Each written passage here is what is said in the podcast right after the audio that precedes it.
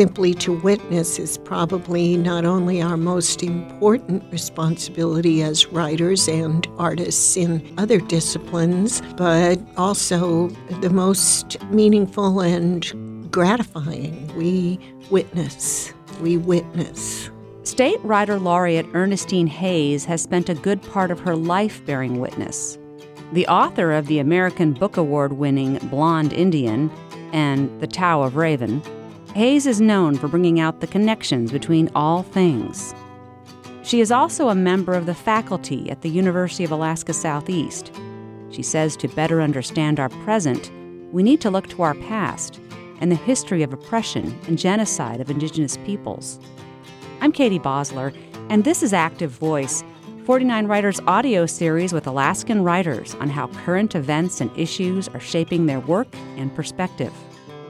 We're witnessing what, to many Americans, seems like the collapse of everything we believe our country stands for truth, justice, equality, freedom. I asked Ernestine Hayes, should we be surprised? Well, I think a lot of people want to be surprised, but those are the same people who felt that the country stood for truth, justice, and freedom in the first place. But those um, people who realize that this country was founded on genocide and made wealthy by slavery are not surprised because it seems a logical step on the continuum. In addition to proclaiming freedom and justice for all while at the same time denying indigenous rights, denying that the that the place was already someone's home and had been occupied for thousands of years, in addition to turning an eye away from slavery.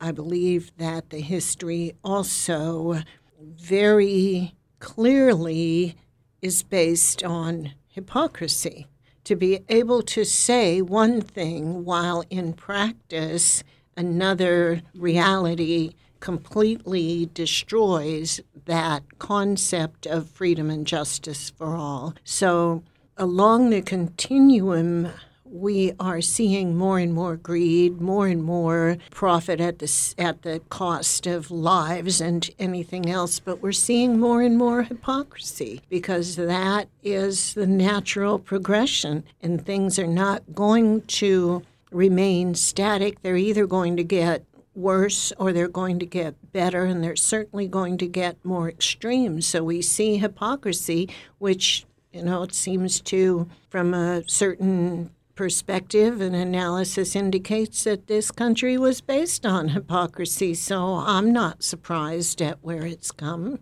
And now it's just in our faces. It's just this huge, really uncomfortable, ugly mirror. Yes, yes. And it's no longer as easily denied or ignored for a couple centuries, it was possible for people to believe that the freedom and justice for all song was one that we could believe and and adhere to.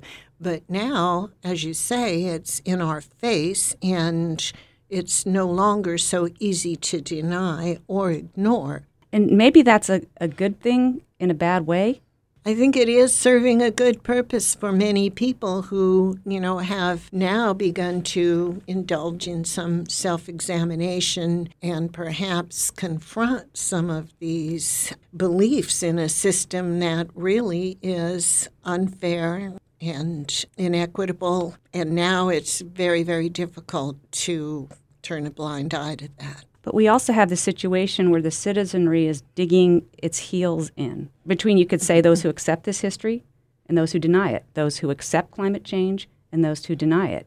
And if we're going to survive as a species, or and so other species can survive, how are we going to make some progress here? Well, that's um, what everyone's wondering, I guess. But it seems to me that you know, we are at a point where some very serious decisions have to be made. I don't think I'm as hopeful as some might be. I think that we are on the path to a logical extreme of where we've been and where we're going. There's still a sizable group of people who believe in profit at any cost. Those are the people, especially now, who have more power and authority and are installed in decision making roles and for the sake of profit at the cost of our future. It's difficult to even wonder how that's going to be changed. How do we change a direction? In order to change a direction, we have to change the direction of our gaze. And it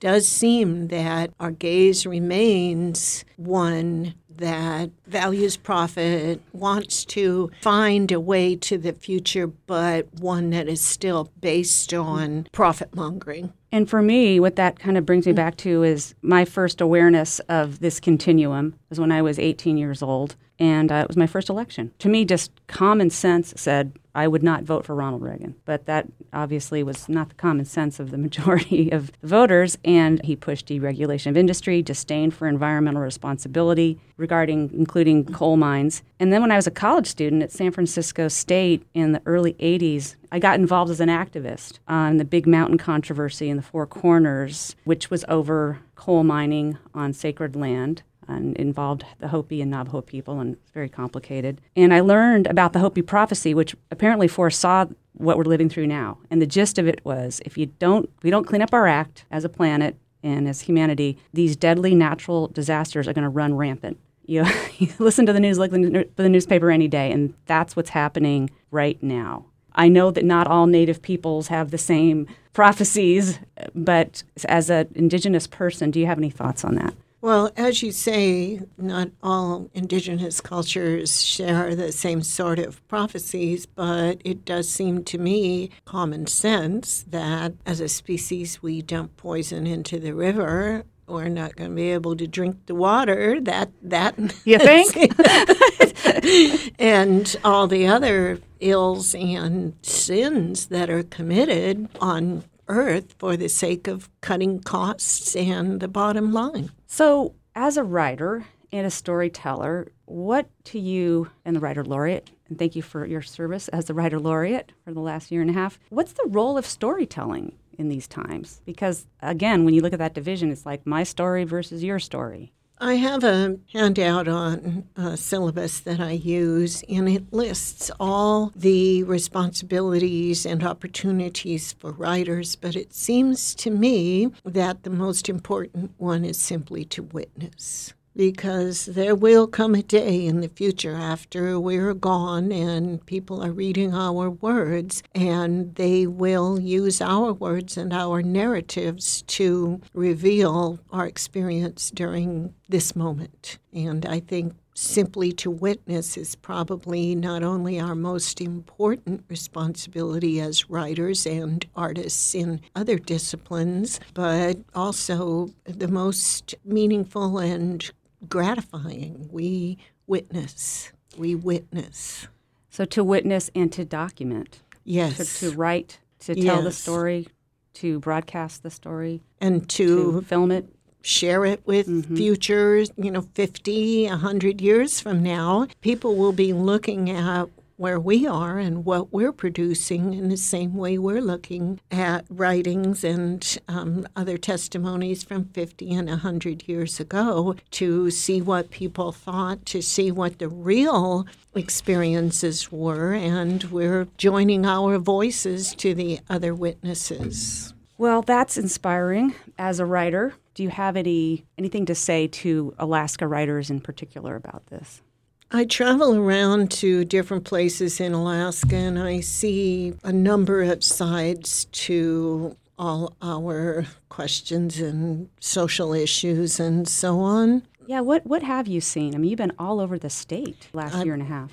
And before that, because mm. during the um, Alaska Reads, I, oh, right. I, went from Ketchikan to what was then Barrow mm. and all over and talked to a lot of people and witnessed a lot of different issues and perspectives and conversations. One thing certainly that was common is talking about the climate change everyone notices that everyone talks about how different the weather is now, which is really noticeable in Alaska. Alaska's on the front line. Yes, and I think another issue that is that was noticeable for me in Alaska is at least the people who come to my readings and workshops and talk to me are more open minded, more prepared and willing to change the direction of their gaze and change the direction of our paths and um, engage in difficult conversations, examining our real history and admitting where we are and where we've come from before we can go forward, which brings us to Tommy Orange, who says the same thing. And I've seen in Alaska to my mind, the people who want to write and want to read are far more willing than I noticed, say, five or ten years ago.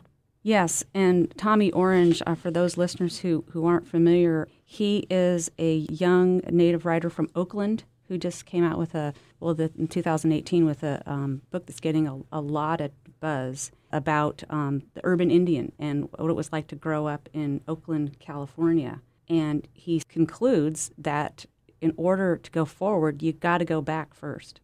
Right. And I think people in Alaska, in my experience, are more willing to do that, whether it's because Alaska history, relatively speaking, is more recent than the rest of this country. And I think that's part of it. But I also think that the spirit of people who come to Alaska, who live in Alaska, mm-hmm. who call Alaska home, are probably more likely to think for themselves. When they think for themselves, then common sense rises and they recognize what needs to be admitted and confronted.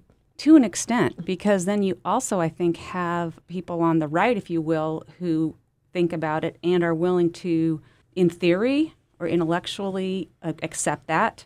But then the, the pocketbook takes over, and it's, but we're going to lose our economy we're mm-hmm. 90% dependent on oil. What are we going to do about that? Right. I think a lot of those people don't come to my workshops. but you're you're right because to an extremely large percentage Alaska is still a colony, and people come here to exploit the resources and either work or stay here for as long as it takes to make a profit or as long as it takes to put the work in and get to retirement age and whatever and leave. So that's pretty much the definition of a colony, and a lot of people certainly still see Alaska as, as as that sort of place mm-hmm. where I made the distinction that I see the characteristics of an Alaskan person of people who are who are willing to have an open mind as people who call Alaska home yeah. even after they retire and make yeah. their money if that's what they're going to stay here. Yeah, and that also kind of brings in a whole uh, new way of looking at the term colonist or colonizer. Right. Right. I was kind of flashing on, this might be here nor there, but when I was an exchange student in England many moons ago, the first person I met was a, a student of laws. They call it laws over there. You're a colonist.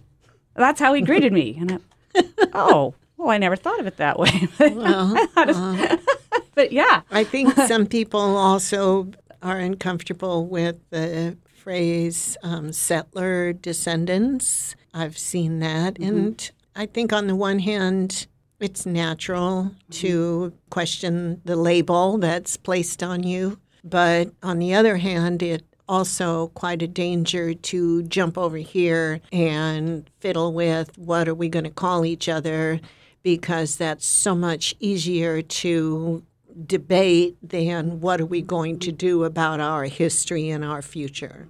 That's another common sense uh, thing. Right. We're, we're, supposed to have learned when we were five that name calling doesn't work.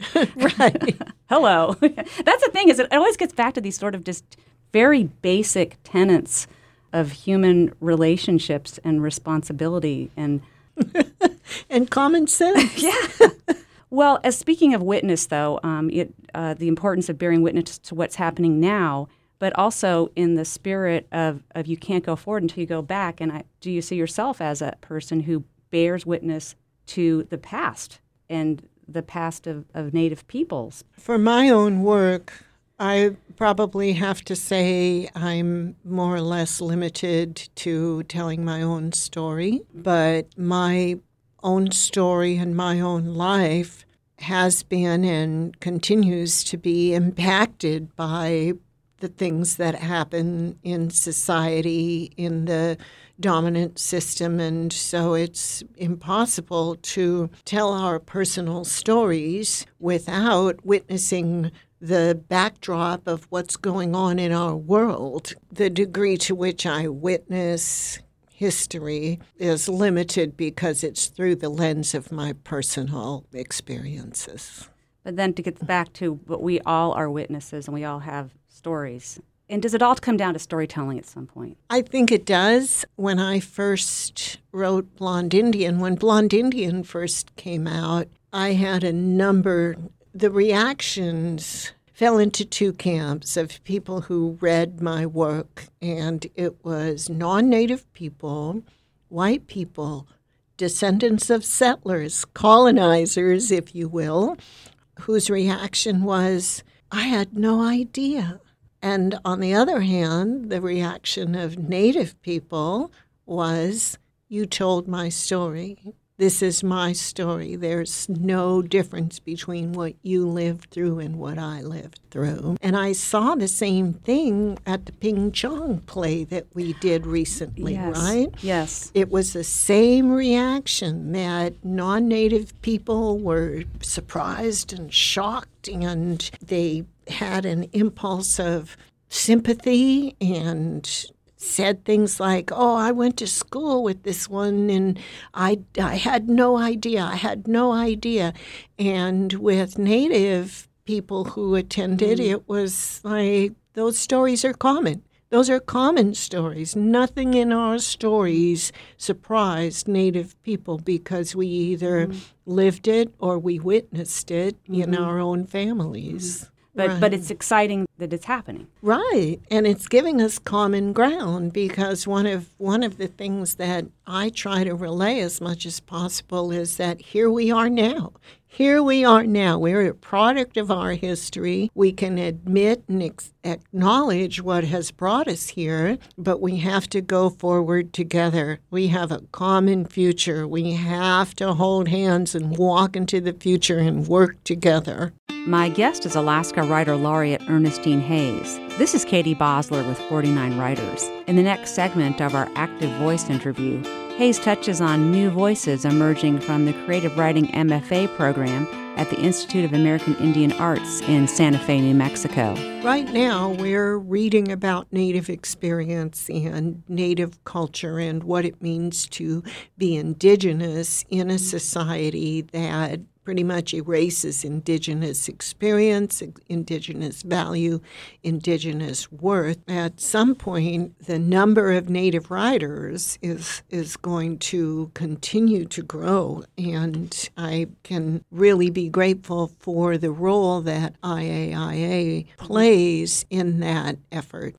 I get the sense that you're anticipating a day when right now you have telling these stories, sharing these some of these horrific stories so that those of us who it's a surprise can understand more where natives are coming from. Are you anticipating a day where we can can move on to a greater story? I'm not sure if we're going to ever get to a place where our stories do not incorporate who we are and what our experiences have been as a result of the society we live in and the mm-hmm. stories of our generations. And we can't separate it from that. But I'm hopeful that just as Native writers and Native artists usually, for the most part, cannot separate their art from their identity, and they hold that up and it's very noticeable now. I'm hopeful that that particular characteristic will be shared by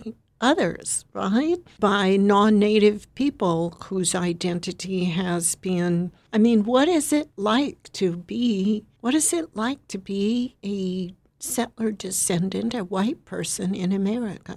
What is that like? We don't usually see that sort of identity. I'm reading that book, Educated, and she, um, I can't recall her name right now, mm-hmm. but she was raised by a family who were isolated mm-hmm. and believed that the coming Armageddon was upon them, mm. kept them out of school, mm. stockpiled food, mm-hmm. and lived oh, in yeah. a very isolated place. So that identity is extremely interesting interesting and very mm-hmm. compelling. So mm-hmm. I, I'm hopeful that that sort of thing will become more and more common mm-hmm. because you know we don't share our identities but we share the value of who we are it's a human experience mm-hmm. it's a mm-hmm. common human value to identify ourselves mm-hmm. so sure. i'm hopeful that you know that's where we're going for everyone yeah i um last year took a family heritage trip with my family to, to Latvia. Wow. And I hired a genealogical researcher yeah. who, who we learned that we came from, like a, a lot of people, I think, who descendants who arrived at Ellis Island, which were my grandparents uh-huh. in the early 1900s, uh, from people who couldn't take a last name until the 1850s because they were basically serfs who worked for German and Russian landlords and didn't have much of an identity of their own. I think it's safe to say that it's probably the same kind of thing with my the other side of my family, which is Irish, uh, who came to Prince Edward Island, um, you know, seeking, I guess, just more autonomy. Right. And so that's the complicated thing. You know, how interesting when, yeah, is that? And, yeah.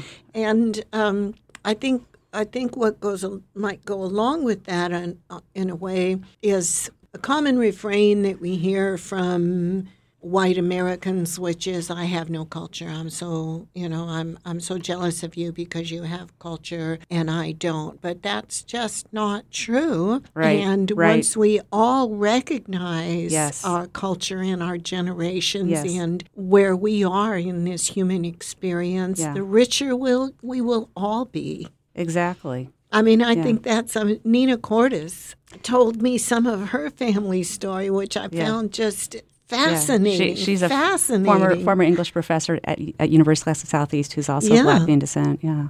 And I think of when I went to Ireland uh, more than 30 years ago, and the first time I heard the traditional music, I just felt it right to my heart, you know. Yeah. And that that right. was an awakening for me, and another right. another thing we have in common as human beings. It has to be applicable and true for all people that we receive and carry intergenerational experiences, right? It's very widespread to hear about intergenerational trauma and intergenerational resistance and resilience as it applies to indigenous people. But that has to be true for all humans. And it's, I think, the real tra- human tragedy is that you had people who were escaping tyrants, the pilgrims, for example, who arguably be, became tyrants themselves. Yeah. Israel and Palestine. Right, right. I mean, in, in seeking and acquiring a homeland, you put a whole another culture and population under. This model, folks, just it's it causes so much pain and suffering. We need to get past that somehow.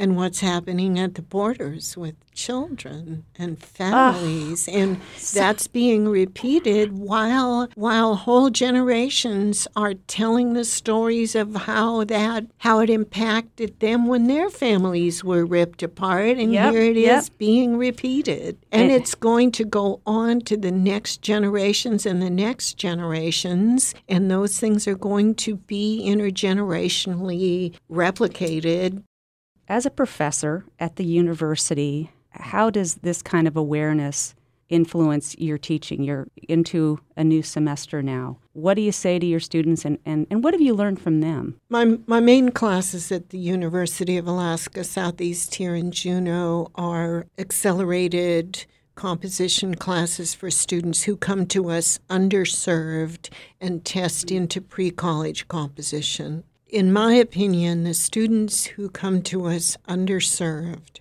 who jumped through all those hoops, who have endured 12 years of uh, schooling that for the most part, does not offer equality in teaching, and they've overcome and endured so many challenges, and they get to the university and take a test. They're mm-hmm. just trying to catch a break. If we help one student change one life, we are changing the generations. We are changing the future of Alaska. And I know this for a solid fact because in 1995, I started at the University of Alaska Southeast as a incoming 50-year-old freshman who never even finished 10th grade. I got in on the strength of an old GED that they found in a drawer in San Francisco. I tell my story to my students and I list some of the challenges that I had to overcome and when I was a student at the university, I was helping raise my grandchildren and I was trying to work my way through college and I hadn't finished high school and I was broke and I was trying to get by. And I tell my students my story so that they know that determination and persistence is going to get them through. And I hope that by sharing my story, completing the circle of witnessing, sharing my story will become part of their story. Ernestine Hayes, thank you for sharing your story, your stories, so many of them. Thank you. Goodness cheese. Thanks for listening to Active Voice, 49 Writers audio series companion to our Active Voice Writers Respond blog, a forum for respectful discussion and debate on current events and issues. The ideas expressed on Active Voice are not necessarily shared by 49 writers. Original music by Liz Snyder and Alex Cutlars. Hear, read, and learn more at 49writers.org.